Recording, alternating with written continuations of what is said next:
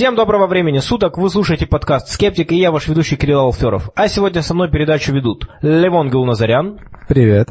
Илья Макаров. Здравствуйте. И Валерий Соболев. И снова здравствуйте.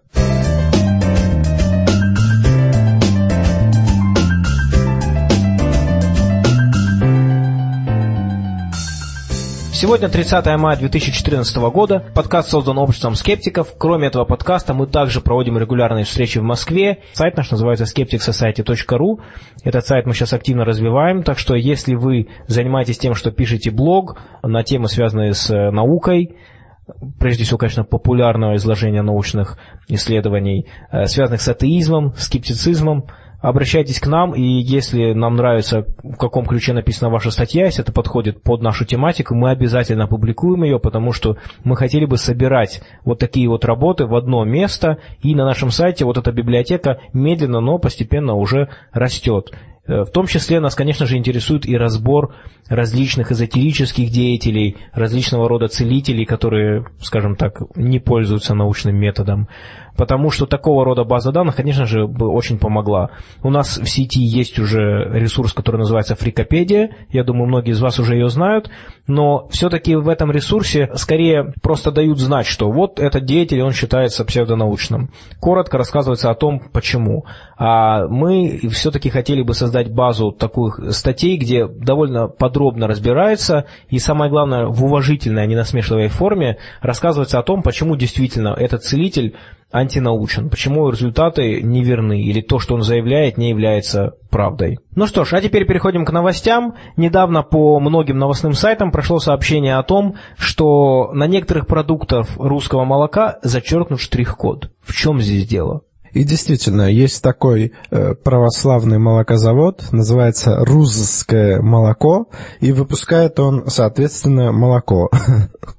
Э, молоко особо ничем не отличается, но вот упаковка привлекла внимание различных новостных сайтов, э, особенно зачеркнутый штрих-код. Дело в том, что директор э, молокозавода, который называет сам себя православным предпринимателем, он не совсем понимает, для чего мы помещаем в обязательном порядке штрих-код на все товары, которые поступают в продажу. Он считает, что это печать антихриста Христа.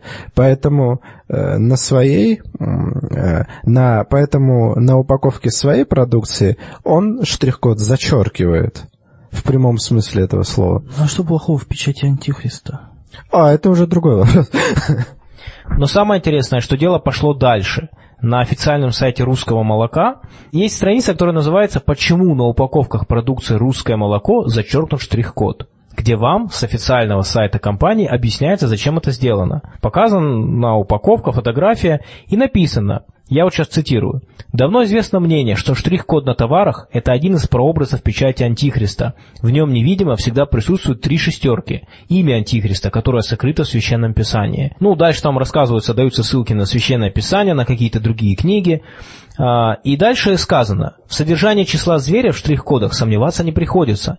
Первые заключения на эту тему были сделаны почти три десятка лет назад. Были выполнены исследования штрихового кодирования бывшими специалистами высшего класса в области программирования, монахами из Афонского монастыря Григориат. Представлены исследования дипломантом Боннского университета информатики господином Георгием Сахиниан – система кодирования и так далее. Там еще какой-то упоминается доклад 11 ученых, других экспертов в области электронных технологий. Дальше сказано, что существуют и отечественные исследования, отмахиваться от них непростительное легкомыслие. То есть люди исследуют штрих-код. Я, честно говоря, не очень понимаю, что там исследовать, потому что штрих-код – это давно введенный стандарт э, универсального кода товара. Здесь на сайте делаются странные утверждения. Дальше еще цитирую. По стандарту во всех, во всех штрих-кодах присутствуют три полосы. Две с краев и одна посередине. Остальные полосы соответствуют индивидуальному цифровому кодированию и отвечают цифрам от 0 до 9. Так вот, три универсальные полосы, более длинные, чем индивидуальные, соответствуют одинаковой цифре, а именно шестерке так как универсальных три, получаются выделены именно три шестерки. При создании штрих-кода число антихриста было вставлено в него намеренно. Можно было использовать нейтральные нули или единицы, основу цифрового кода, или, скажем, семерки или восьмерки. Три шестерки были использованы по меньшей мере, исходя из черного юмора, а скорее из осознанного богоборчества.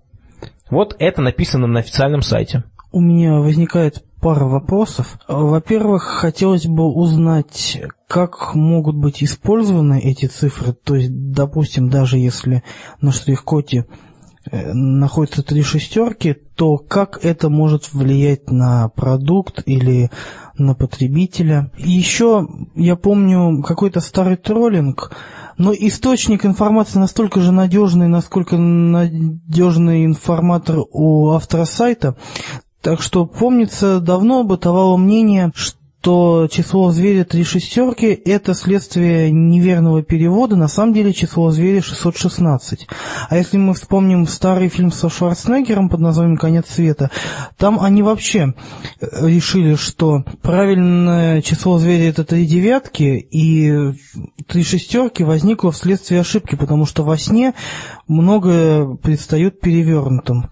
Это, наверное, потому что фильм вышел в 99-м году, да? Э, да, ну как раз э, истерия вот того конца света, который случился в 2000-м, еще до 2012 года. Но самое интересное, что автор этой статьи, кто бы он ни был, он даже не потрудился почитать то, как работает штрих-код. Потому что то, что он говорит, это просто прямо неверно. Никаких шестерок там нет. Действительно, если вы посмотрите на штрих-код, так называемый одномерный штрих-код, э, то есть вот эти вот полосочки, которые идут, там действительно есть три группы полос, которые чуть-чуть длиннее. Они делят вот это число под штрих-кодом на две части. Первое число – это как раз идентификатор компании, вот, которая производит продукцию. Второе число – это идентификатор товара, уже внутренний. Например, если вы покупаете, там, не знаю, э, там, упаковку с куриными грудками, там может быть там номер, пятизначное число, например, там 000246. Это, этот будет товар. 000245 это будет уже другой товар какой-нибудь. Как вообще работает штрих-код? Вот у него содержится 95 позиций, и каждая позиция это либо 0, либо 1. И поскольку это считывает лазер, то когда черная линия, то свет э, не отражается, и таким образом прибор знает, что это единица. Если свет отражается очень сильно, значит это белое пространство, и это 0. И поэтому у нас есть 95 позиций, это нули и единицы. А, и затем эти 95 позиций, они делятся на 15 э, сегментов. 12 из этих сегментов, они как раз кодируют вот эти числа, которые мы, вот, которые потом написаны внизу, именно вот обычным, обычными э, арабскими цифрами. А вот другие три сегмента, они вспомогательные. И вот как раз о них и идет речь. Эти вспомогательные сегменты играют следующую роль. Во-первых, они обозначают, где числа начинаются и заканчиваются, э, где начинается вообще сам штрих-код, э, его середину, то есть границу между двумя числами, и затем, где оно заканчивается. Более того, эти э, пограничные полосочки, они помогают понять прибору, с какой стороны прочитан штрих-код. Потому что ведь прибор, ну, штрих-код можно повернуть и, и так, и эдак. Соответственно, для того, чтобы прибор понял, мы читаем слева направо или справа, право, справа налево, числа зашифрованы немножко по-разному. Ну, там об этом можно почитать, если заинтересуетесь, мы в матери... к материалам подкаста напишем. Но суть состоит в том, что прибор знает, какое число слева, какое справа, просто потому что они закодированы немножко по-другому. Ну, там связано с четностью единиц и нулей, используемых в этих кодах. А теперь посмотрим, что они утверждают. Они утверждают, что вот эти вспомогательные полоски – это и есть шестерки. На самом деле это неверно. Крайние полосочки вот эти, которые обозначают начало и конец штрих-кода, они содержат всего три символа. Вместе с тем обычные цифры используют семь символов для того, чтобы быть закодированными. Например, если мы хотим узнать, э, как обозначается шестерка, с левой стороны она обозначается следующим образом. 0101111. Вот это 6. А если мы посмотрим на полосочку с края, она будет 101. Это не является шестеркой никаким образом. То есть это глупость. Люди просто говорят, ну, несут просто чушь. А, и достаточно просто прочитать спецификацию штрих-кода, чтобы знать, как он работает. В другой половине, кстати говоря, штрих-кода шестерка будет обозначаться по-другому. 101 0000. То есть наоборот, все инвертированные цифры. А, может быть, они ухватились за это, что начинается с 1.01, и раз крайние полосочки это тоже 1.01, то значит это 6, но на самом деле это ерунда. Ну и, наконец, а, хотелось рассказать э, по поводу штрих-кода, уже просто, может быть, не относящийся напрямую к заявлениям русского молока, э, что вот когда вы читаете штрих-код, по краям, вот за пределами штрих-кода, тоже есть циферки маленькие – вот, например, вы увидели штрих-код, там какая-то циферка, например, 0. Затем вот эти вот 10 цифр, о которых мы говорили, идентификатор компании и дальше идентификатор продукта. И затем еще одна циферка, например, семерка. Вот для чего эти циферки? Первая циферка, она означает тип продукции. Например, там, не знаю, там молочная продукция может означать 0. Там разные классификации существуют. А зачем вторая цифра? А вторая цифра на самом деле для того, чтобы проверить, чтобы позволить прибору проверить правильно ли он считал штрих-код. То есть вначале штрих-код считывается, прибор проверяет, с какой стороны он его считал, посредством того, что числа зашифрованы по-разному. И затем, когда все, он прочел штрих-код, ему нужно перепроверить, а действительно ли э, было прочтено правильно. Поэтому он делает следующее. Он берет, складывает нечетные числа, которые существуют в штрих-коде, и эти нечет, э, сумма нечетных чисел, она умножается на 3, а затем складывается сумма четных чисел. То есть такая довольно сложная операция, ну так вот, по крайней мере, вроде как непонятно, почему именно такая. А дальше мы ищем, какое число является кратным 10 следующим. Например, вот у нас есть там э, штрих-код, на котором написано 51000 01251. Вот я взял с реального штрих-кода. Если мы сложим числа вот по тому правилу, что я сказал, у нас получится 23. А дальше мы ищем, какое следующее число кратное 10. Это 30. Дальше мы из 30 отнимаем 23, полученную сумму, и у нас получается число 7. Вот это и есть проверочное число. И если вы смотрите на штрих-код, там написано 7, да, значит все правильно, сошлось. Вот, поэтому э, к чему вообще вот хотелось все это рассказать, кроме того, что ну интересно узнать, как штрих-код работает и что там каждая, каждый символ несет какую-то функцию, играет какую-то роль. Кроме всего прочего, ясно, что люди, которые занимаются штрих-кодами, которые создают аппараты обработки штрих-кодов, они, конечно же, понимают, что никаких там чисел 6, никакого там, э, никакого там числа антихриста нет. И вот этот сайт, он фактически просто играет на невежестве людей, которые это читают. И, конечно, к чести сказать, что из моего опыта большинство образованных людей, э, даже те из них, которые э, верят в Бога и которые могут там верить в что-то сверхъестественное, они отнеслись к этой новости как к чему-то очень несерьезному, и, как сказать, ясно, что многие не согласны, но тем не менее я уверен, что находятся и люди, которые действительно этому верят.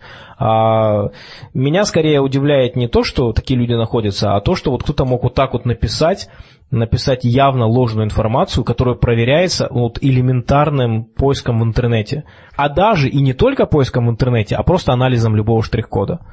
То есть вот, вот это отличие э, длины символов управляющих вот этих полосочек с остальными числами, оно просто очевидно. Что характерно, в отличие от многих других э, гениев, которые могут нам рассказывать про телегонию, биополя, акупунктуру, фэншуй, пукающие бактерии и бесконтактный бой, Подобные, подобные утверждения довольно легко проверяются, не надо даже иметь э, какого-то специального образования. Тем не менее, многие люди просто не будут это проверять, и не удивляйтесь, если ваша бабушка или ваша мама начнет э, что-то на эту тему серьезно говорить. Это не значит, что у вас глупые родственники, а просто люди зачастую не включают критическое мышление, потому что не видят в этом необходимости. Как мы уже говорили, любые усилия подобного рода, они затратны, и мы не можем постоянно в этом режиме находиться. Э, у меня просто прямо сейчас вопрос такой возник. Вот если ты предприниматель, да, э, у тебя есть деньги, там производство, и ты и тебе говорят, что ты обязан там по ГОСТу э, установить штрих-код на своей продукции. Неужели ты даже не поинтересуешься, что это за штука, почему она обязательна и как она там работает хотя бы в общем. Вот мне Просто... Я понимаю, Ливон, твое, твое замешательство. У меня тоже возник такой вопрос, но у меня еще возникает такой вопрос. На сайте перечислялись э, некие исследования, которые проводились. Я не понимаю, что На которые нельзя исследовать. закрывать глаза? Да, что могло исследоваться в этом коде? Ну вот он код, вот спецификация, вот он так сделан, он так работает. Вы берете прибор, вы можете даже разобрать программу. И там говорилось о том, что некие монахи являются высшими специалистами по программированию. Ну, вот возьмите этот прибор и посмотрите, как он работает. Ну, И непонятно, к чему все это. То есть он предлагает не использовать штрих-код, а все вручную забивать? Каждую Нет, нет, о, э, речь идет о том, что они просто обозначают свою позицию, поэтому штрих-код перечеркнут красной линией, что, по-видимому, позволяет его дальше использовать в качестве штрих-кода, хотя Красная линия красным детектором просто не будет видна, то есть как бы компьютер просто не видит. Да, потому что можно сканировать не только белые и черные, также черные на красном могут быть или на желтом, также сканируется вполне штрих-код. Вы почувствовали сейчас вот этот уровень лицемерия? То есть человек полностью уверен, что э, он продает э, людям, как сказать, печать дьявола или что там, опасное молоко какое-нибудь. И он все равно оставляет эту технологию зла работоспособной. То есть, по идее, он должен был отказаться от штрих-кода, но он просто его зачеркивает цветом, который аппарат даже не видит. Это очень хороший аргумент. И, кстати говоря, ты говорил по поводу ГОСТа. По-моему, универсальный код продукта не требуется по ГОСТу. Насколько я знаю, это просто такая рыночная технология, которую все стали использовать в какой-то момент. Да, кстати, еще неизвестно, является ли она обязательной, или просто розничные продавцы требуют от своих поставщиков, чтобы они установили, потому что э, сейчас нет ни одного, ну, сейчас ни один крупный продавец не сможет вам э, продать что-то без штрих-кода. А, ну представь, как это будет э, происходить без штрих-кода. Приходит партия товара, и чтобы ее принять, э, потребуется просто неимоверная куча времени.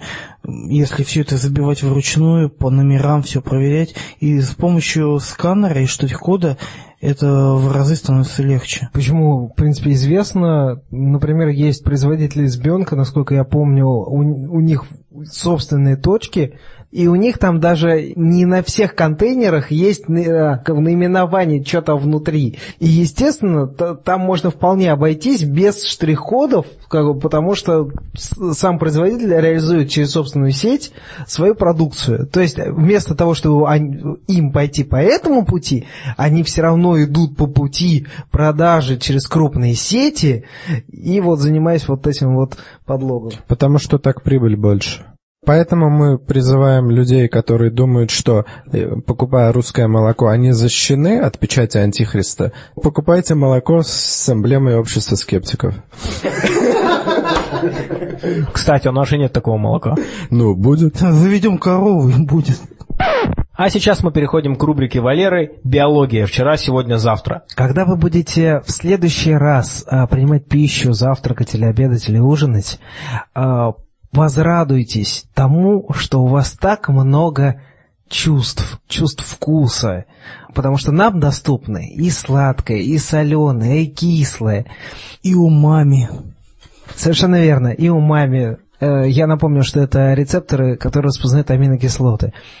И нужно возрадоваться. Почему? Потому что далеко не всем животным, порой даже млекопитающим, не всем доступен весь этот букет вкусов.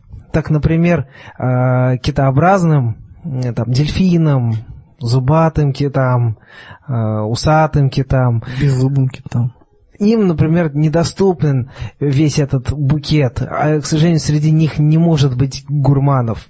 А все почему? Потому что э, порядка 36-53 миллионов лет тому назад, когда, был, когда на Земле жил их общий предок всех китообразных, случилось непоправимое. Случились мутации именно в системах э, рецепторов вот э- всех вкусов, за исключением лишь одного соленого. Поэтому все китообразные, зн- ныне живущие на нашей земле, вку- вкус ощущают лишь один – соленое. Э, Вы представляете, насколько им не повезло? Они не могут понять, что пища вкусная, но они всегда знают, когда она пересолена. А вот э, кроме получения удовольствия, почему для нас э, вообще важно ощущать вкусы? В природе было очень важно научиться животным распознавать, например, а, горькое, потому что многие яды, они горькие на вкус, они, они сигнализируют, то есть э, как бы они сообщают тому, кто там поедает, например, там плоды, ну или там, там корни какого-то там дерева, они э, сообщают о том, что это не стоит есть, ты отравишься, не ешь меня. И именно поэтому вот практически все животные, вот среди млекопитающих, ну, в принципе, и не только млекопитающие, они имеют много-много вкусов. И вот э, когда встречаются такие животные, как вот обнаружили недостачу вкусов у китов, это очень интересно, и это, это такой нонсенс. Это было вчера. А что сегодня? А сегодня ученые выяснили, почему такое дерево, как секвоя, бьет все мыслимые и немыслимые рекорды высот и размеров. Многие, наверное, еще со школы помнят, что такое дерево, как, как секвоя, вырастает до 100 метров, порой даже выше, а, и в поперечнике она превосходит человека, порой десяток человек не могут обхватить одно огромное дерево, которое доживает чуть ли не до 5000 лет. И ученые очень долго думали, как, как такому большому растению удается снабжать влагой свои верхние отделы, всю свою крону, которая взмывается ввысь. Мы, исследователи, обнаружили, что в Северной Калифорнии, где как раз обитают, где как раз произрастают деревья рекордсмены, часто образуется туман. И они решили взять листочки деревьев с разной, с разной высоты и сравнили как они отличаются между собой. У дерева э, есть такая ткань ксилемма, она проводит влагу. И вот, вот этой ткани в ниже лежащих э, листочках было много, а выше лежащих было мало. Встает вопрос, откуда же, откуда же берется влага на этой высоте? Они взяли эти листочки, вымочили их хорошенько, положили в барокамеру и смотрели. И оказалось, что те листочки, которые с большой высоты, они намного лучше удерживают влагу и держат ее больше по объему, нежели ниже лежащие. А заметив, что из-за тумана на этих листочках образуется конденсат, исследователи узнали, что именно из тумана растение-то и берет ту самую влагу, которую так недостает этому растению из-за того, что банально корневого давления недостаточно для того, чтобы поднять нужный объем воды на эту безумную просто высоту в 100 и там 110-120 метров. А что же ждет нас завтра? А завтра нас с вами ждут я более чем уверен, открытия в области стволовых клеток, поддержанные исследования Европейским Союзом э, в рамках программы 2020. В рамках этой программы, я напомню, э, э Евросоюзом выделено 150 миллионов евро на 20 с лишним научных проектов, изучающих стволовые клетки человека. Там совершенно разные направления, но в целом, в целом направление в сторону здравоохранения. И нас это ожидает, несмотря на то, что группа активистов из нескольких стран Европы, объединившись, собрали миллион подписей в протест против э, исследования эмбриональных стволовых клеток человека. Специально собравшаяся Европейская комиссия рассмотрела их ходательство, их просьбу, и эти, пересчитала этот миллион подписей и вынесла свой вердикт. Как программа была запланирована в каком-то там лохматом 10-11 году, так она и будет, и не, несмотря ни на какое возмущение каких-то там активистов. А что за активисты? Это так называемая э, группа активистов Pro-Life, их позиция заключается в следующем.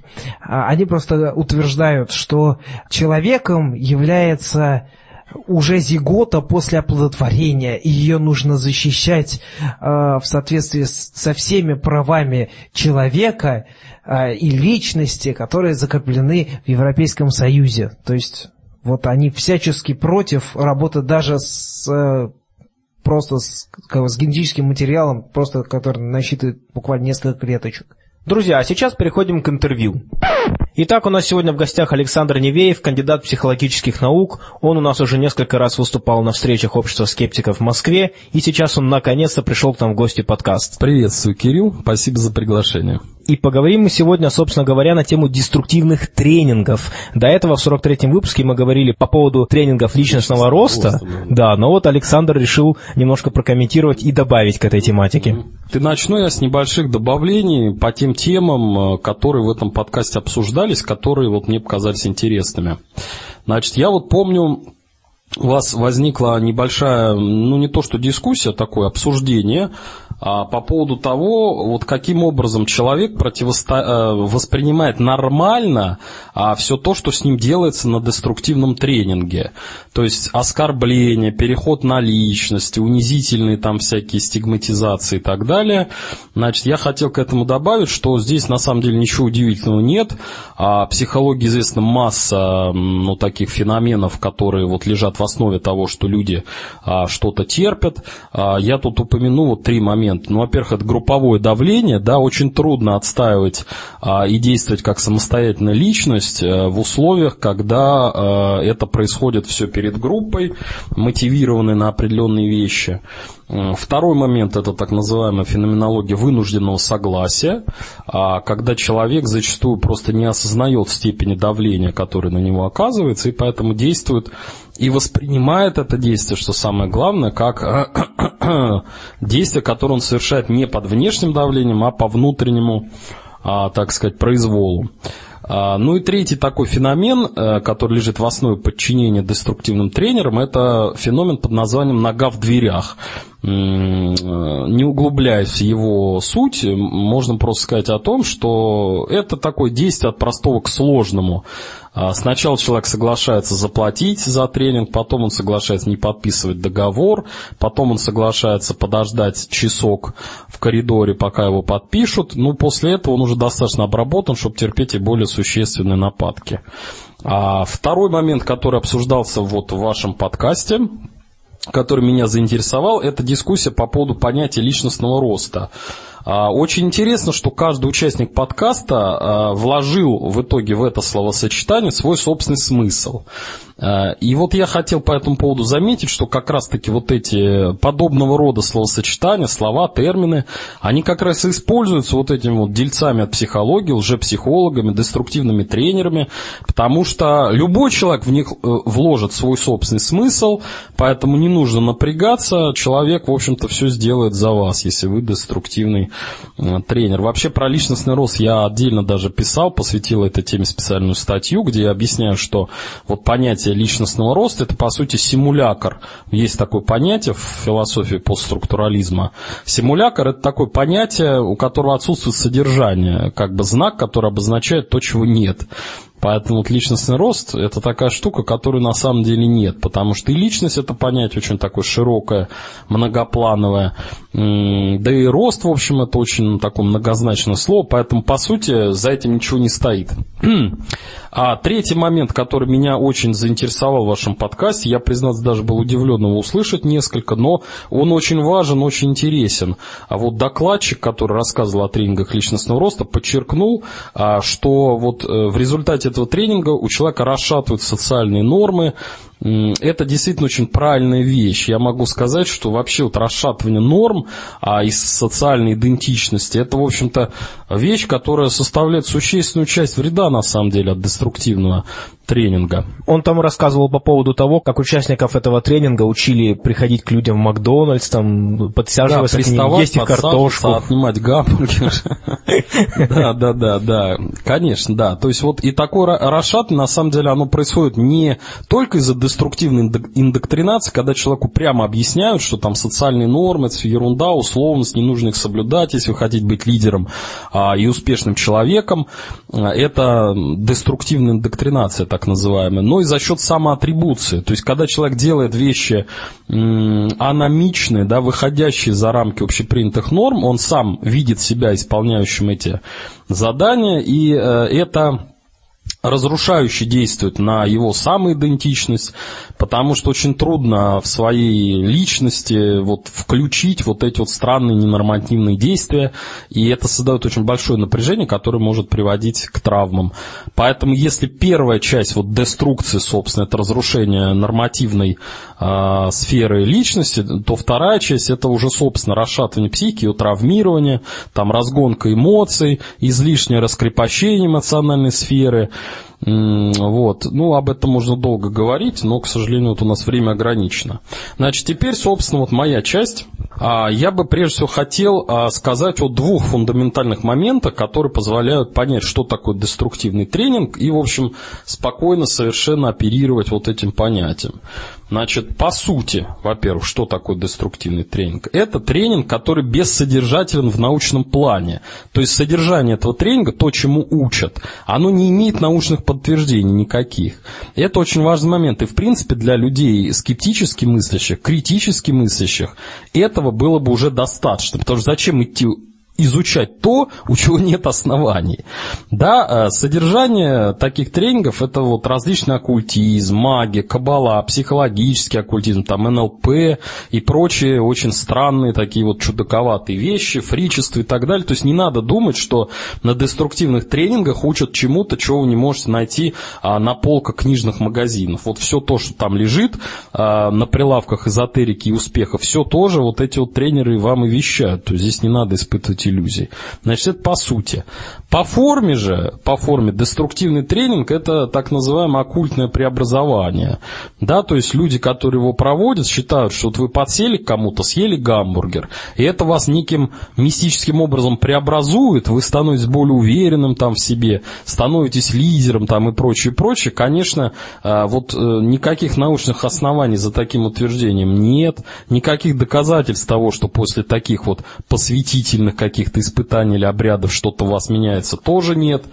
Вот. Э, здесь, кстати говоря, вот кто-то может возразить и сказать, ну как же вот, Александр, вы говорите, что тренинги деструктивны, значит, они воздействуют, значит, они преобразуют, но это уже такой спор о терминах, потому что оккультное преобразование это все-таки не разрушение личности человека, а все-таки вот когда мы приобретаем нечто новое, некую надстройку. Ну а здесь все просто разрушается, и, конечно, многие как раз вот это разрушение могут интерпретировать как возрастание их оккультного могущества.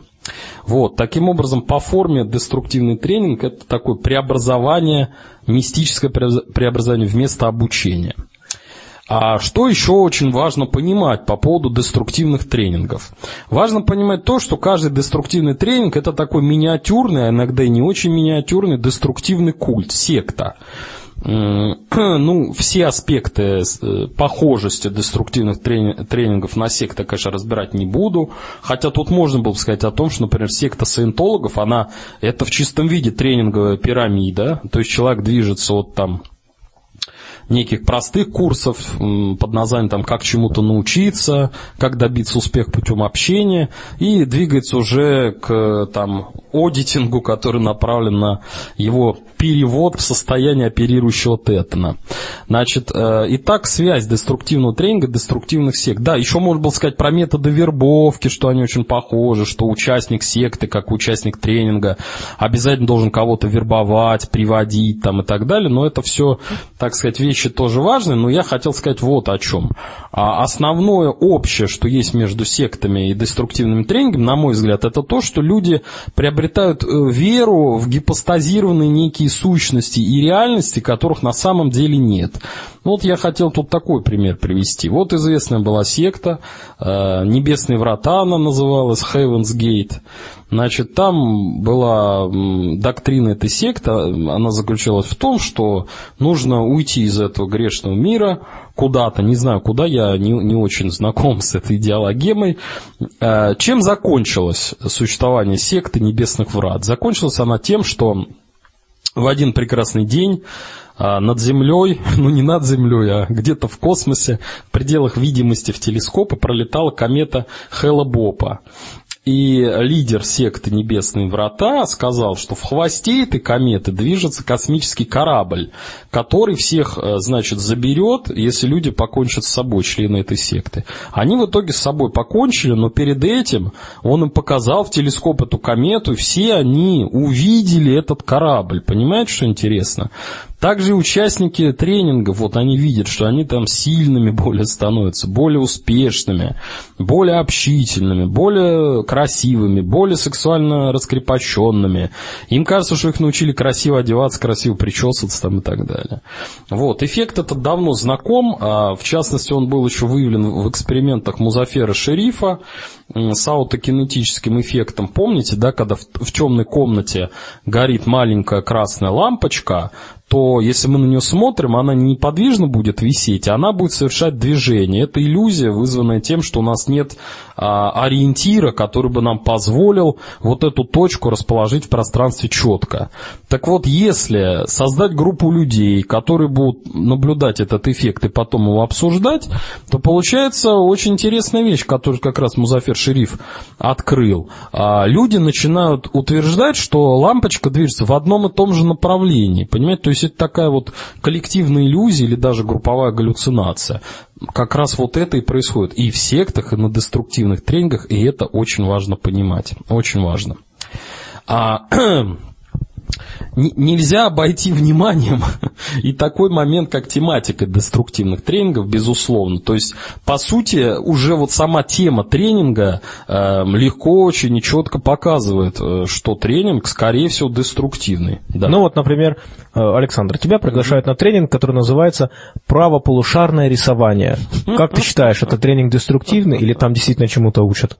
Скорее всего, да, этот тренинг, безусловно, деструктивный, но здесь мне легко судить. Почему? Потому что, на самом деле, вот эта тема, а, которая психологической попсе сплошь и рядом, о том, что там получить доступ к ресурсам правополушария, там, как стать правополушарником, там, э, какова судьба прав, прав, правополушарников, значит, в этом мире и так далее. Это, в общем, тема такая избитая.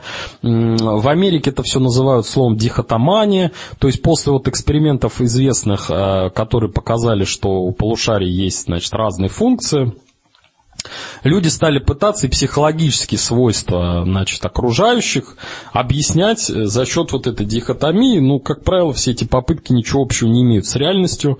Вот, поэтому уже по этому признаку, конечно, понятно. Вот другое дело, что есть а, помимо деструктивных тренингов, тренинги просто бесполезные. Да? То есть, если на этом тренинге просто вещали вот эти вот вещи, связанные там с правым полушарием, а, то это могло закончить людей вполне мирно и тихо. Вот если же им объясняли, что такие лохи и опущенные придурки просто не в состоянии получить доступ к правому полушарию. Если их унижали, оскорбляли и говорили, что вот смотрите, видите, помойное ведро у меня под столом стоит, значит, сейчас я его выброшу, и там вот ты, например, Вася, его там соберешь, и тогда у тебя откроются не только чакры, но и правое полушарие.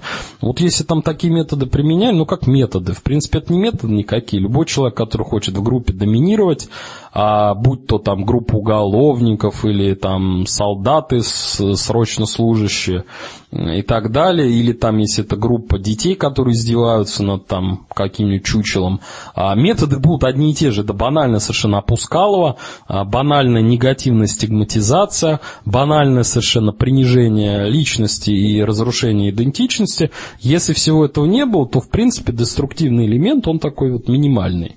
А вот такой важный вопрос, которым мы тоже задались вот тогда в выпуске ага. подкаста, когда обсуждали личностные тренинги. А именно, вот есть какие-то тренинги, которые вроде как, по сути, может быть, действительно либо бесполезны, а может быть даже и полезные, но которые, поскольку культурологически вот эти все методы деструктивных тренингов, они уже очень вошли в культуру, то некоторым кажется, что ну действительно это может быть помогает, и они из лучших побуждений э, вносят свои тренинги, там, давайте обниматься с незнакомыми людьми, mm-hmm. ну на самом же тренинге, да, или да, там, да, да. давайте отпустим свои эмоции, раскрепостимся, ну, да, и да, так да. далее. Вот как быть с этим? Конечно, да. Здесь вот надо о чем сказать. Дело в том, что э, вот эта проблема того, что в культуре закрепляются методы, за которыми, под которыми нет научных никаких оснований, которые или неэффективны, или еще и вредны, она, в общем, существует давно, и не только, кстати, в психологии, потому что психология – это относительно молодая сфера в этом плане, а в медицине, которая гораздо более древняя, чем психологическая помощь, эта проблема тоже очень выражена. Причем тут речь идет не только о там, всяких извращениях, связанных с кровопусканием, там, со всякими операциями, которые сейчас уже не делаются, но и в современном мире это тоже очень актуальная проблема. Например, в 90-е годы вот, на Западе возникло очень мощное движение а, а, называется оно «Доказательная медицина». А, суть этого движения заключается в том, чтобы обезопасить пациентов от вот как раз таких методов, под которыми нет никаких оснований, которые или бесполезны, или даже вредны. А, доказательная медицина предполагает, что с помощью научного метода только надо доказывать эффективность тех или иных медицинских рекомендаций. И, в общем, э, доказательная медицина – это отдельно очень большая тема, которую, конечно, в рамках скептического движения надо поднимать понимать, обсуждать активно, но сейчас вот мы просто ее, я думаю, упомянем. А, и в психологии то же самое. То есть, да, полно, так сказать, методов, которые еще там от Фрейда идут, а, и которые действительно там закрепились, но за которыми абсолютно ничего нет, и которые могут действовать на личность деструктивно. И, конечно, в силу той ситуации, которая в психологическом образовании у нас в стране наблюдается, в сфере контроля за деятельностью психологов, который у нас тоже наблюдается, в том смысле, что никакого контроля нет, попросту говоря, конечно, вот это все расцветает пышным цветом. То есть, ну, представьте себе, а, человек идет к психологу, да, ну, какой-нибудь там бывший железнодорожник, ему надоело получать там 10 тысяч на железной дороге, и он хочет получать 200 тысяч за психологические тренинги. Что ему делать? Он идет, э, проходит переподготовку по психологии, читает какую-нибудь книжку Литвака и, и думает, о, как здорово, смотрите, э, э, виной всему, значит, какие-нибудь там конфликты с родителями, которые у нас в детстве произошли. И начинает это все проталкивать палки, заставляют людей там рыдать, вспоминать эти конфликты. Чем это все заканчивается? Да вот, например, самоубийством, о чем я вот чуть позже расскажу. Поэтому, конечно, я допускаю, что могут быть э, вполне позитивные мотивы у людей, которые это все применяют, но это все больше от неосведомленности, и это результат вот обезнаучивания психологии, на самом деле, которая а, в нашей стране происходит. Потому что если бы люди были осведомлены, они, конечно, я думаю, ну, побоялись бы это делать. Вот, и, конечно, еще очень важный момент заключается в том, что даже неподготовленный вот человек зачастую, а, услышав вот такие инструкции от тренера, там, пообнимать незнакомого человека, там, дотронуться до пяти носов а, и так далее, так далее, он, как правило, настораживается. И вот наша задача как раз заключается в том, чтобы, насторожившись, такой человек встал, ушел, потребовал деньги назад и проверил, а заключен ли с ним договор. Вот, то есть вот это тут, конечно, очень важный момент. Вот, ну и так бегло я сейчас про тематику деструктивных тренингов все-таки скажу. Знаешь, ну, прежде всего, это абстрактные вот понятия, типа, но, но с позитивными коннотациями. А это успех, лидерство, личностный рост, женская привлекательность. Кроме того, деструктивными являются тренинги по пикапу, соблазнению там, и так далее. Вот, тренинги со словом энергия, там, кабала, это тоже вот удивительно, да, но в, на территории России вот тренинги, связанные с кабалой, почему-то очень популярны. Вот, например, там какой-то эффект бабочки был, там тоже какой-то человек в Кипе его проводил. А, марафон Ройтмана, вот недавно, я помню, очень пышным цветом раскрыт. Даже вот мне удивительно, почему такое в России вот стремление к обретению еврейской мудрости. Вот, значит, теперь я приведу несколько примеров того, как, собственно, выглядит деструктивный тренинг. Значит, ну вот про пикап я упомянул, а вот тренинги по пикапу. Ну, помимо деструктивной такой вот работы в виде э, того, чтобы потрогать э, какую-нибудь незнакомую вам женщину за грудь или там за другое место на виду у всех, а еще вот мне рассказывал один человек, который тренинги по пикапу проходил, что им там вот на полном серьезе втирали так называемый ДФС или огненный цветок. Это разработка такого соционического гуру по фамилии Калинаускас, литовец, ближайший сподвижник Аушер, он был создателем соционики. Ну вот и он понял, что соционика это, конечно, хорошо, но эзотерика это намного лучше. И вот он создал вот этот огненный цветок, вот по тренингу по пикапу, значит, вот это все людям втиралось понравилось. А, хочу отметить, что действительно вот одна лженаука, она очень хорошо всегда ложится на другую. Вот, еще один пример. Вот есть такой тренер, в кавычках, Зовут его Павел Раков. А, значит, не надо его путать с известным вот актером. Э, так вот, Павел Раков, значит, ну, Приведу пример, во-первых, того, как вот он начинает тренинг. Да, у каждого деструктивного тренинга есть подготовительная часть.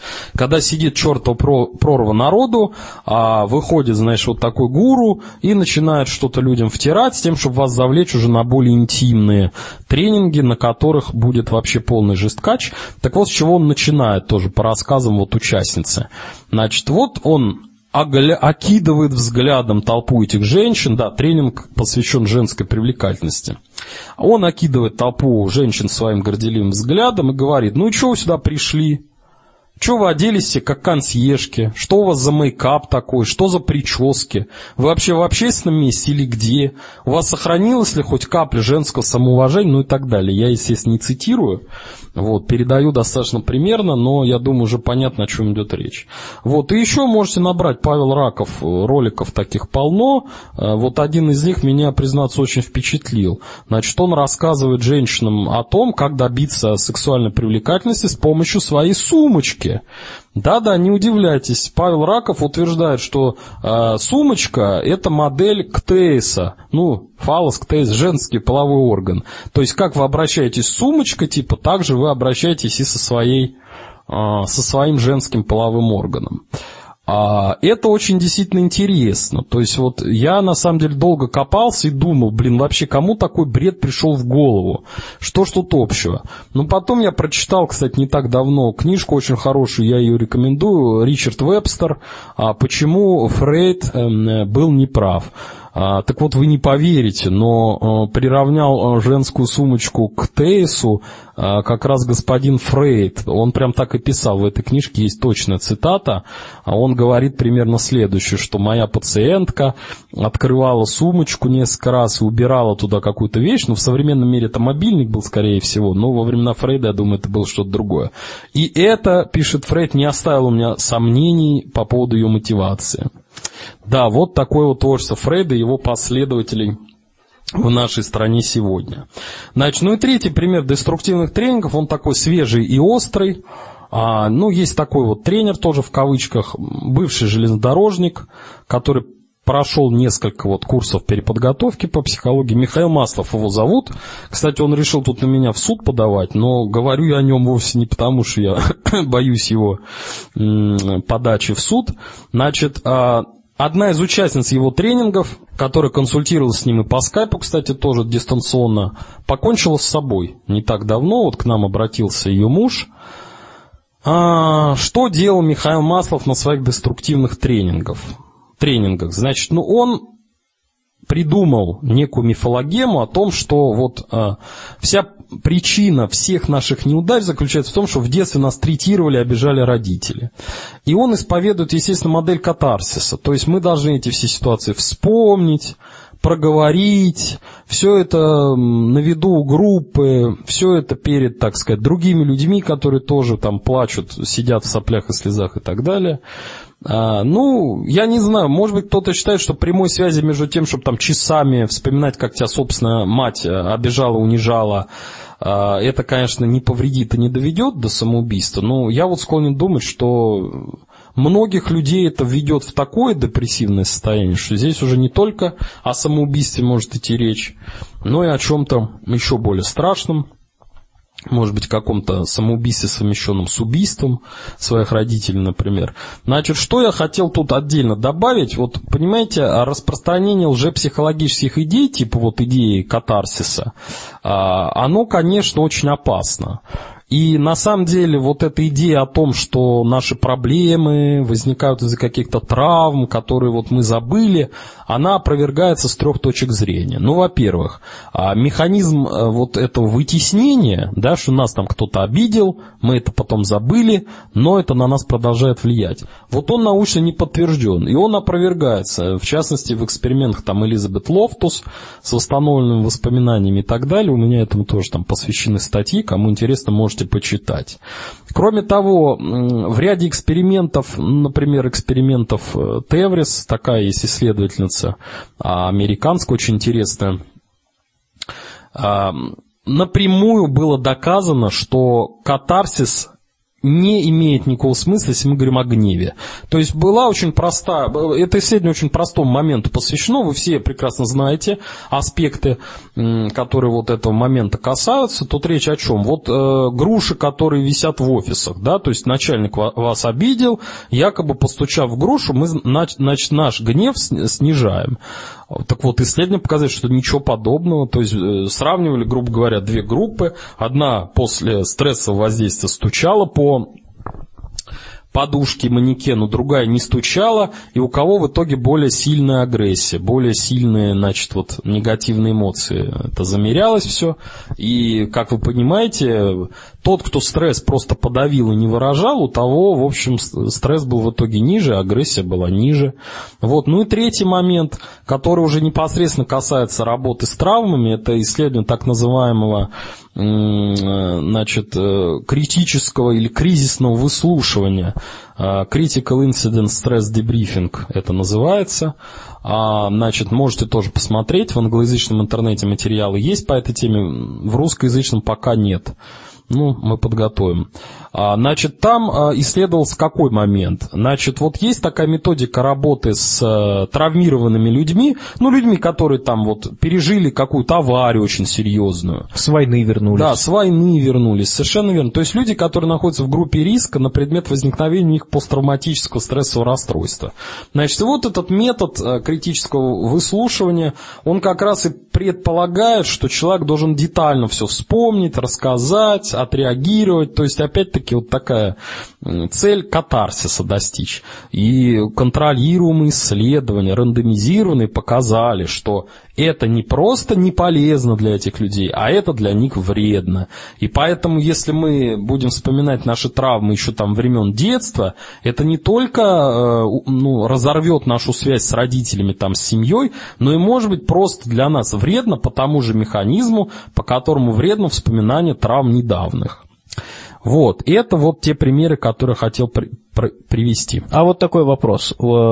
Последний сериал Шерлока Холмса, который вот BBC выпускает, но сериал хороший, и там в том числе Ватсон, он вернулся с войны, и у него тоже, значит, вот этот вот синдром э, посттравматического, посттравматический синдром, и выяснилось там, что ему Шерлок Холмс говорил о том, что, значит, у него как бы болела нога, но это было как соматическое расстройство, на самом деле нога была в порядке. И когда он стал Шерлоком Холмсом тусить, то ему Шерлок Холмс сказал, что суть в том, что э, вы не у вас был не, ну, боль не от стресса, а от того, что вам нужно было еще. Насколько такой вывод научен? А я не совсем понял. То есть он хотел просто еще стресса, поэтому... Да, да, то есть ему не хватало. Себе, что болит да, нога. совершенно верно, да. Я не знаю, нет, ну эффект инерции в психике, он, конечно, прослеживается, да, определенная инерция, конечно, у нас есть, когда вот я вот по себе, например, знаю, с попойки с какой-нибудь возвращаешься, никак не можешь успокоиться, хочется еще, еще себя накрутить. Вот, но насколько это научно, я, конечно, не берусь судить, но раз возникла тема вообще вот соматики и психосоматики, я буквально два слова скажу. А, значит, вот была такая теория большой, большой истерии в свое время. Ее разработал э, еще Шарко, вот тот самый, душем которого поливают некоторых людей, там, у которых проблемы с нервами. Значит, э, так вот этот Шарко, э, ну вот представьте себе, значит, человек упал с лестницы рабочий. И после этого у него, значит, э, паралич правой руки. Он, ну она вроде не травмирована, нервы тоже в порядке. А какой, э, какой вывод делает значит, господин Шарко э, в конце XIX века? Он делает вывод, что это психосоматика. То есть это и есть большая истерия. Человек себе внушил такой вот симптом, что у него парализована рука. С современных позиций стало понятно, что тут никакой психосоматики нет, и вообще удивительно, почему человек, который знал, что пострадавший упал с высоты, а, просто не учел, что в мозге могли произойти соответствующие изменения. Но современные методы позволяют выявить и позволили увидеть, что повреждения-то мозговые были. Просто на уровне развития медицины, которая была во времена Шарко, их зафиксировать было нельзя. Вот и все. И я подозреваю, что большая часть вот психосоматики, психосоматических расстройств, которые сегодня есть, а за ними скрыта вполне материальная причина, а не некий необъяснимый механизм воздействия психики на органы. Вот. Ну, по этой теме, конечно, нужно более фундаментально готовиться, это, это можно отдельные там вещи посвятить. Вот. Ну и в завершении а, я хотел просто вот такой вот момент еще сказать. А, вот некоторые люди, когда им говоришь и объясняешь, что, ну, ребят, вы ходите на тренинги, которые как минимум бесполезны, а как максимум вам повредят. Они говорят, не, ну вот там тот же Павел Раков, да, например. Не, ну он же собрал 100 человек, значит, что-то он в жизни понимает. Вот. Но здесь нужно отделять, понимаете, маркетинговые усилия, которые может, в общем-то, каждый человек совершать от, так сказать, вот э, того содержания, что, ну, то есть тут нет никакой связи, да можно хоть миллион человек собрать, и это для этого же миллиона человек будет очень вредная ситуация. Вот. И в виде самого-самого распоследнего а, заключения я еще хочу сказать, что вот у деструктивных тренингов есть такая фишка, да, значит, вот они человека помещают в ситуацию такого замкнутого круга, говорят что-то вроде того, что вот если ты лидер, то ты на этот тренинг, конечно, сможешь привести еще людей, да? Или там, какой же ты успешный человек, если не можешь достичь успеха в привлечении людей на этот замечательный тренинг, который тебе так помог. Вот, уважаемые слушатели, если вы слышите подобные вещи от тренера, психолога или какого-то еще человека, то вы должны бежать оттуда без оглядки, потому что это, если не первый признак того, что ваша а, личность подвергнется деструкции, то, во всяком случае, один из основных признаков того, что это произойдет. Вот, большое спасибо за внимание. Спасибо за приглашение в ваш замечательный подкаст. Спасибо, спасибо за рассказ, Александр, и надеемся, что увидим вас еще в следующих выпусках да, тоже. Да, я тоже надеюсь, с удовольствием приду. Ну что ж, вот такое вот интервью, а мы с вами сейчас переходим к другой теме. Я давно хотел обсудить образ скептика, который создается в культуре. Если вы смотрели какие-нибудь там фантастические фильмы, очень часто в них есть, редко на первых ролях, но вот каких-то второстепенных ролях, как правило, скептики, люди, которые сомневаются в том, что то, что нам показывают, это реально. И затем в конце фильма выясняется, что они были неправы, на самом деле, например, чудеса существуют, или инопланетяне действительно прилетели. Вот давайте поговорим на эту тему. И действительно, очень большое влияние на наши взгляды по жизни оказывает именно кинематограф.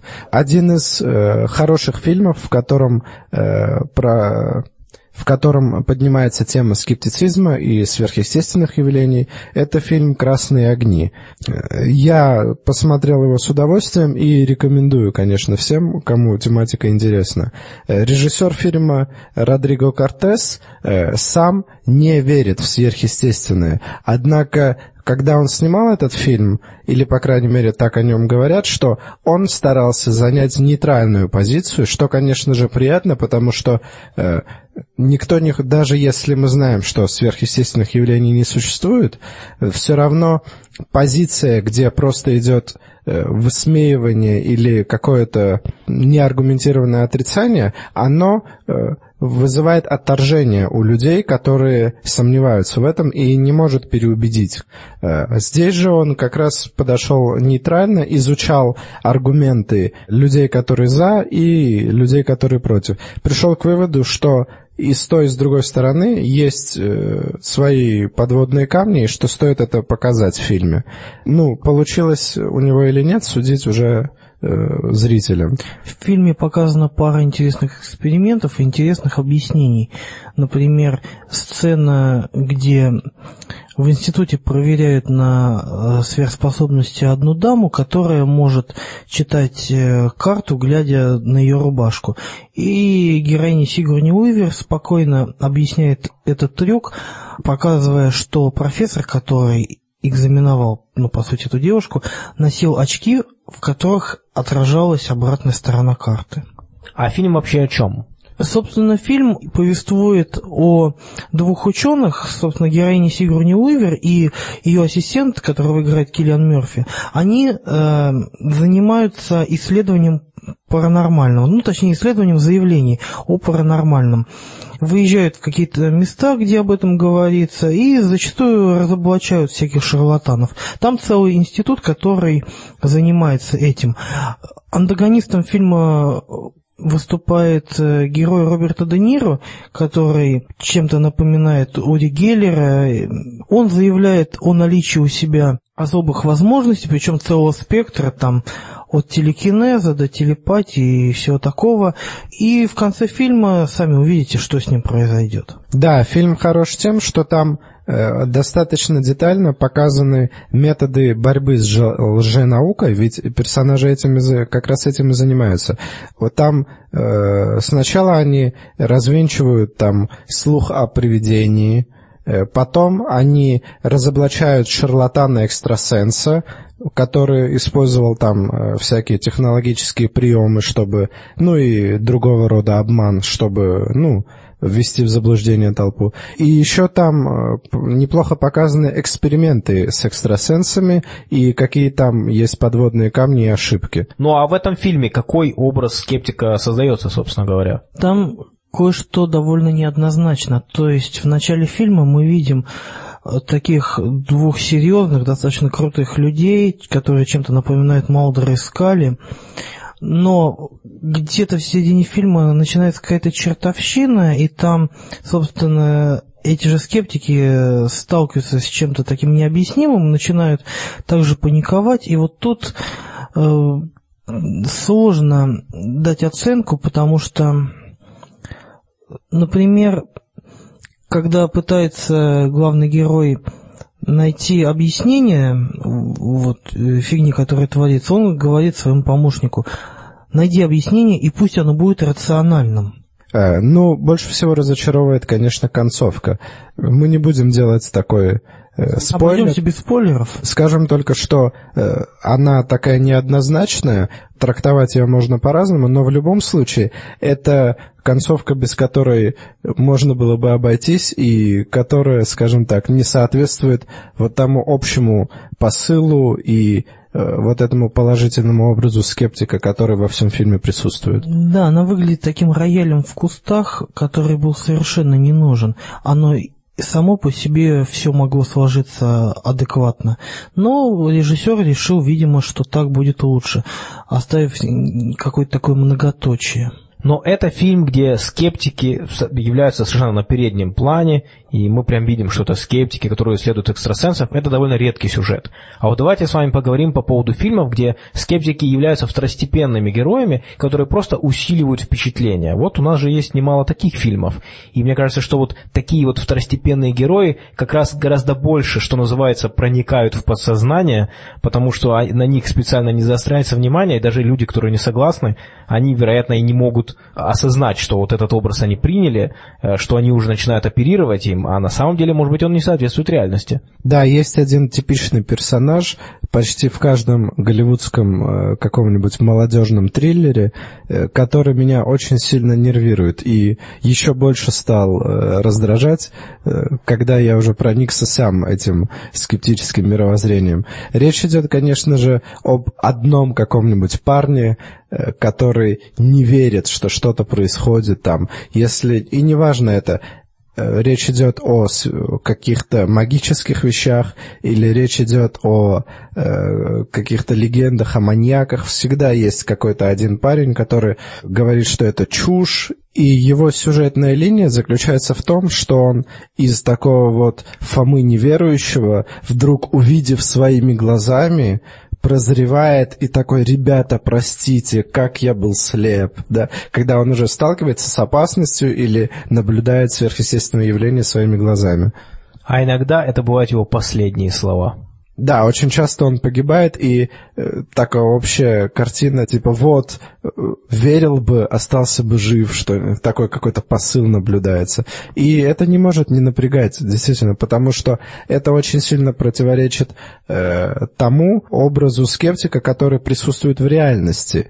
Потому что в реальности именно этот человек вне контекста фильма выглядел бы адекватным, а остальные нет, потому что зритель-то видит, что что это явление присутствует, или там э, какой-то там, неважно, что это, тайный заговор, маньяк в кустах, что угодно. Зритель знает, что он есть, и для него Э, Для него вот этот скептик выглядит идиотом. Как же ты не веришь? Ведь я-то вижу эту штуку. И, э, то есть зритель не может э, подойти в данном случае к вопросу со стороны скептика, потому что он видит со стороны, а персонаж не может э, до какого-то момента увидеть там привидение, инопланетянина, чудовище, робота из будущего, неважно. И поэтому возникает вот этот диссонанс во многих э, слэшерах, во многих сказках вот этих современных. Особенно это присутствует э, во всяких, э, например, рождественских фильмах про Санта-Клауса, где не верят взрослые до какого-то момента. И мы, зрители, начинаем думать, ну как же вы не верите, ведь вот оно. Однако в реальности действительно, чтобы принять какое-то чудо за возможное, нужно иметь серьезные основания. Ну, то есть получается, что очень во многих фильмах образ скептика, он отрицательный. У нас есть положительный герой, который видит какие-то чудеса или сверхъестественные, или очень маловероятные явления, ему никто не верит, и действительно, если речь идет о сказках, очень часто это взрослые, а потом выясняется, что он был на самом деле прав. И здесь, э, конечно же, вот перекладывание этой ситуации на реальную жизнь, оно неверно потому, что в конце концов этим взрослым чисто теоретически, там, ну, в каких-то фильмах предъявляется, в каких-то нет, доказательства. Человек, который не верит, что инопланетяне прилетели на космическом корабле, он в какой-то момент в фильме видит этот космический корабль. А, а сентимент такой, что, ну вот видите, как бы, ребят, не надо сомневаться, нужно просто верить. Но где этот космический корабль затем в реальной жизни? Ведь в какой-то момент эта сцена должна наступить. И поэтому, когда говорят, что, ну вот смотрите, вот там где-то там в Неваде, в США упала летающая тарелка, да, все это замечательно, но можно теперь на нее посмотреть где-то, чтобы хотя бы в новостях кто-то сказал, что действительно все-таки нашли и показали. И вот поэтому вот неадекватность э, перенесения этого сценария состоит в том, что в фильме все-таки у нас в результате скептика убеждают все-таки доказательствами.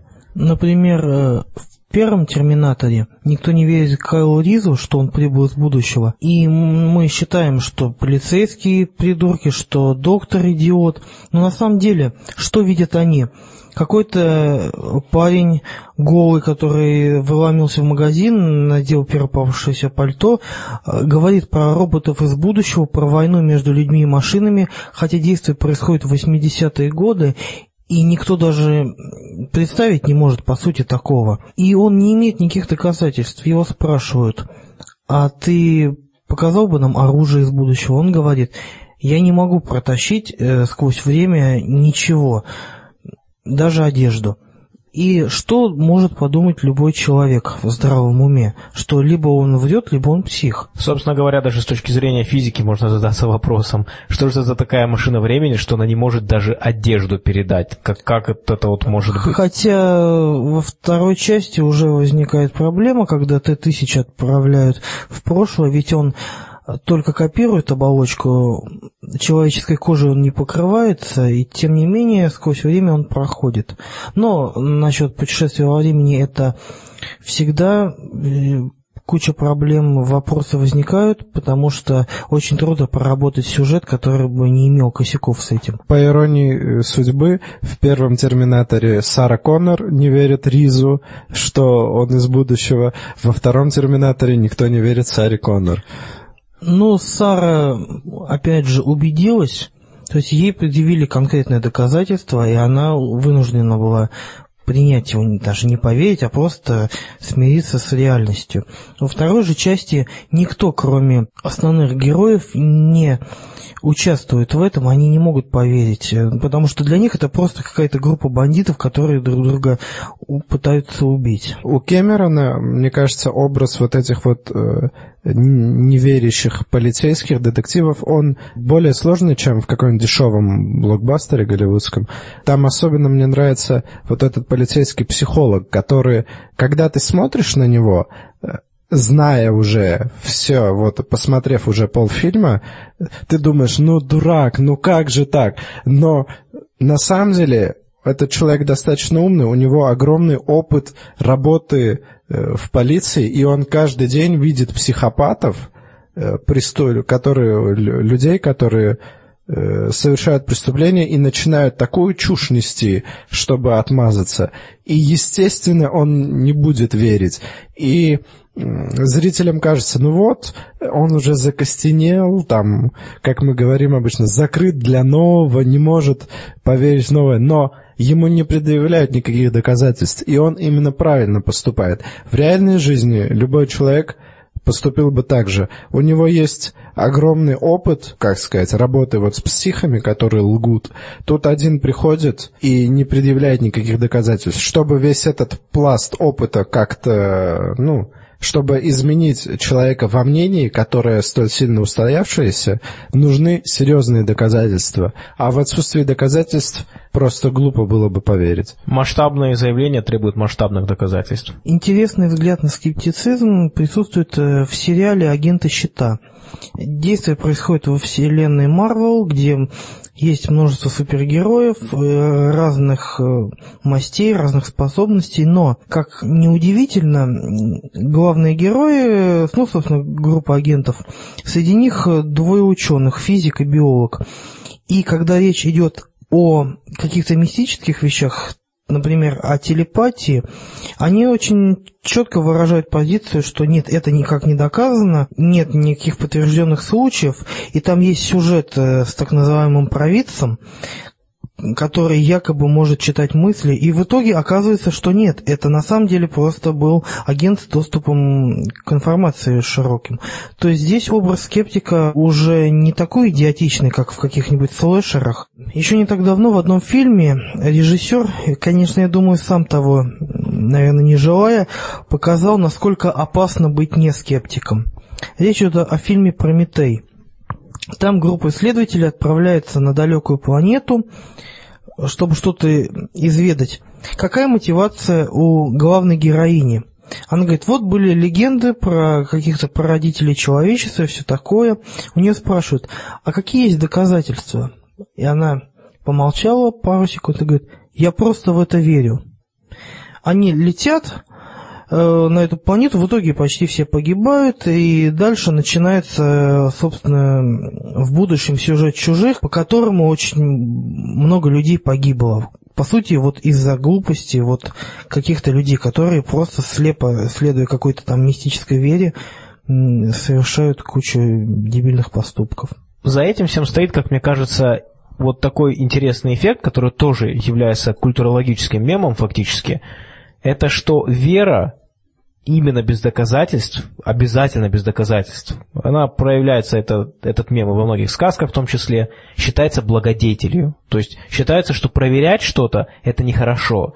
Ты усомнился, это проблема. И вот многие религиозные догматы, они то же самое требуют. Да, например, некоторые люди, которые считают себя там ведьмами, колдунами или просто какие-то эзотерики, могут привести в пример сцену из пятого эпизода «Звездных войн», когда Йода вытаскивает истребитель из болота с помощью силы. Люк говорит, я не могу поверить. Йода отвечает, и поэтому у тебя ничего не получается. Очень часто вот этот пример они приводят, но позвольте оговориться. Люк не может поверить не в то, что возможно – Э, сдвинуть с помощью силы большой предмет. Он не верит в то, что он это может. Он уже видел проявление силы. Она э, в этой вселенной, э, в этом мире, э, в Звездных войнах, она объективная реальность. Ее используют, она проявляет себя. То есть это не ставится под сомнение. Сомневался он совсем в другом, поэтому такой пример не будет работать. А ты хочешь сказать, что кто-то условные миры приводит в пример? Очень часто. Причем, например, даже не только фильмы, а литературу. Например, можно вспомнить сцену из «Мастера Маргариты», когда Воланд на перу оживляет отрубленную голову Берлиоза и начинает говорить ему, вот типа ты не верил ни в потусторонний мир, ни во что, ты был уверен, что после смерти тебя ждет небытие, каждому повери его, и ты отправляешь в небытие. И некоторые говорят, каждому повери его, и приводят такой пример. То есть есть люди, которые считают, что вымышленные миры, вымышленные ситуации являются аргументом. Да, это, кстати, очень серьезная проблема, и здесь как бы двойное дно есть. Во-первых, первый слой — это то, что книга или фильм — это условный мир, в котором изначально автор задает свои законы физики, и там тоже есть понятие сверхъестественного. Там могут быть ведьмы, но нет самолетов. Соответственно, в этой реальности самолет будет сверхъестественным, а ведьма является, не является сверхъестественным. Это нечто нормальное там для этого мира. Это первый слой, условность которая изначально задана. И второй слой — это то, что художественное произведение оно не обязано основываться на каких-то, как сказать, оно не обязано подтверждать свою точку зрения. Это лишь какой-то взгляд. Он э, не должен быть скептическим или реальным, или научно обоснованным. Поэтому источник, который изначально ну, не налагает на себя такую функцию, нельзя использовать э, как доказательство или аргумент для чего-то. Но есть и еще один момент, когда дело касается образа скептика. Мы сейчас говорили про те ситуации, когда э, в фильмах герой сомневается в чем-то, и у него действительно нет оснований для того, чтобы во что-то верить. Но ведь есть и другой образ. Бывает, когда человек сомневается, хотя ему вот даже в фильме показали, а он все равно сомневается. И это еще один отрицательный образ скептика. То есть в реальной жизни человек, имея такие доказательства, уже бы признал, он уже хотя бы заинтересовался бы. А иногда в фильмах бывает ситуация, когда человеку ну, уже прям все показали, а он говорит, нет, не верю и все. И вот э, мне кажется, что это тоже такой э, образ, который эм, как бы подрывает вот доверие к скептикам и рисует их в виде таких вот очень ограниченных людей, у которых, как обычно говорят, э, знаете, там наука это такая же вера, ну и прочие вещи. В старой комедии под названием «Эрик Викинг» была сцена, когда он приплывает в Атлантиду, и как раз незадолго до гибели этой цивилизации, ну, кто-то говорит, это все чушь, пророчество врут, не будет никакой гибели, и там уже она тонет, и вот стоит вот, э, они стоят там, ну, на такой лесенке, и говорят, мы не верим, все это чушь, они уже тонут, их скрывает вода, и они продолжают это говорить. Вот такой образ, доведенный до абсурда, э, может быть в фильмах, но так особо сильно не, не проявлено. Ребята, что-то мы все про скептиков, которые там сомневаются, им там приводят доказательства. А как же, например, э, фильмы, в которых скептики занимают главную роль в фильме, и при этом они оказываются правы, и оказываются правы все время. И я думаю, что нужно отдельно упомянуть такой замечательный фильм, сериал Доктор Хаус, когда буквально это, это фильм триумф скептического мышления, скептического мировоззрения и, и триумф как бы науки. То есть разбиваются все мифы э, религиозные, суеверие, там просто суеверие, и в конце фильма всегда дается вразумительный, логичный, без внесения никаких э, потусторонних сил э, ответ. Особенно это было наглядно показано в серии, где Чейз вел подсчет, сколько у очков у Хауса и сколько у Бога. И серия была про какого-то проповедника, который якобы исцелял людей. Он с помощью эффекта плацебо снимал у них симптомы на короткое время. И в итоге Хаус, как всегда, оказался прав. Мы сейчас уговорили обо всех этих фильмах. Зритель, который смотрит э, фильм, он, как правило, знает, что происходит. И он-то не сомневается. Мы понимаем, что там, если есть Супермен, мы точно знаем, что он есть, потому что мы вот, нам режиссер показывает. Так развертывается повествование. А есть ведь фильмы, где и сам зритель не понимает. И у зрителя цель быть скептиком. То есть, когда речь идет о том, что именно вы выступаете в роли этого скептика. И фильм, который я рекомендую всем посмотреть, если кто не смотрел, это фильм, который называется «Планета Капекс». Вот в русском переводе такое название. А, там играет Кевин Спейси. Играет он якобы инопланетянина, который приехал на Землю для того, чтобы просто узнать, что это за планета, туристам, но при этом вы до самого конца фильма вот, вот не можете понять. Да и после финальных и титров после вы финальных тоже титров не вы не сможете понять, так реально он все-таки инопланетянин или нет. И этот эффект происходит из-за того, что все доказательства за или против, они все фрагментарные. Вот их просто недостаточно. Это прекрасный пример, вот когда доказательство не убеждает. То есть это может быть и тем, и другим. Там есть сцена, где он вдруг на пару дней исчезает из охраняемого заведения, потом появляется. Это может быть, с одной стороны, телепортацией, а может быть чем-то еще, потому что нам не показано, как именно он это делает. И еще пара таких моментов. Во время диалогов он вполне нормально обосновывает, почему он не может, допустим, показать свою реальную сущность или что-то такое. И фильм заставляет нас постоянно думать, а так это или нет, и мы не можем решить. Еще есть фильм, называется «Человек с земли», там тоже до самого конца не ясно, правду говорит главный герой или нет. Это камерное кино, там все построено на диалогах, и там он, опять же, отвечает очень четко на вопросы, и трудно подкопаться. Он там говорит, вот я бессмертный человек, я живу со времен Верхнего Палеолита, и вот э, ему задают вопрос, а, а что вот было там? Он говорит, прошло столько лет, я не могу этого уже вспомнить. Изменились эти места, изменились названия и прочее, и э, на все эти вопросы он отвечает э, очень ясно и логично. В конце, конечно, такой широкий намек на то, правда ли он является бессмертным или нет.